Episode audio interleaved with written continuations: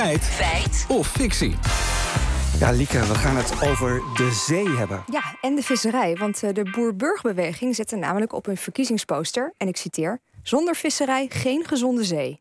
Oké, dus de, de visserij is nodig om een gezonde zee te krijgen. Ik dacht juist dat visserij ontzettend schadelijk was voor de Noordzee. Dacht ik ook, dus daarom zijn we het gaan uitzoeken. We vroegen aan Nieke van Leeuwen wat er zou gebeuren met de Noordzee... als we van de een op andere dag zouden stoppen met vissen. Ze is visecoloog van het Koninklijk Nederlands Instituut voor Onderzoek der Zee... en ze beschreef een unieke situatie tijdens de Tweede Wereldoorlog.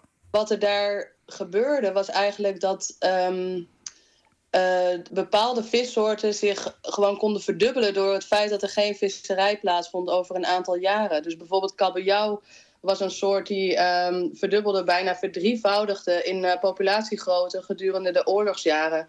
En na de oorlog spraken vissers ook over de wonderbaarlijke visvangsten na de Tweede Wereldoorlog. Ja, dus juist tijdens die oorlog was er een heel gezonde zee. Ja, maar ik zou denken, meer kabeljauw betekent misschien minder andere soorten vissen. Want uh, als, stel dat ze helemaal stoppen met vissen, ontstaan er dan helemaal geen problemen? Dat vroegen we aan visserij-expert en marinebioloog Irene Kingma. Wat je bijvoorbeeld hebt, is dat bepaalde uh, zeevogelkolonies afhankelijk zijn van de, de, bijvangst vanuit de visserij van de vis die ze niet willen, die overboord gaan. Dat is hun voedselbron. Ja, als je nu stopt met vissen, hebben zij direct daar last van. In een deel van die populatie, dus dan zullen er een paar verdwijnen. Maar in principe is het natuurlijk helemaal niet natuurlijk. Nee, want sommige zeevogels die komen dus wel degelijk even in de problemen als we stoppen met vissen.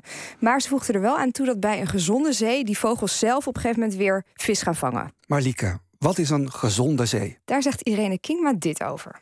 Als je een, een hoge biodiversiteit hebt met, met juist sleutelsoorten waar je systeem op draait, soms zijn dat juist de kleinste beestjes en soms zijn het juist de walvissen, die allemaal gewoon een gezonde populatiegrootte en een, eh, een, een, een gezonde toekomst hebben. Ja, en die gezonde toekomst die is volgens Tom Grijze, dat is de hoofd klimaat en biodiversiteit van Greenpeace, nu heel belangrijk. Het leven moet zo sterk en robuust zijn dat het tegen een stootje kan. Dat het dus tegen vervuiling kan.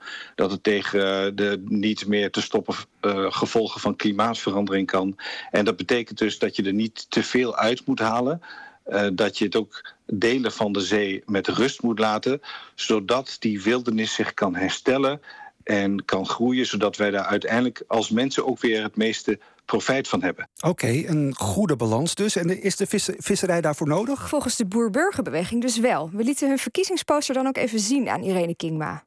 Dat uh, vind ik een bijzondere slogan, omdat juist in de zee je ziet dat er een, een, natuurlijk ecosysteem is wat zichzelf in balans houdt. De visserij is absoluut niet nodig in een natuurlijk systeem waar je gewoon een gezonde voedselpyramide hebt, waarbij alles uh, met elkaar samenwerkt en in balans is. Oké, okay, de zee lijkt het dus allemaal prima zelf te kunnen. Ik voel hem al een beetje aankomen, maar even terug naar het begin. Zonder visserij geen gezonde zee. Lieke, feit of fictie? Ja, omdat er zoveel gevist wordt, zijn er bepaalde diersoorten, zoals vogels, die dus rekenen op die bijvangst van een visserij.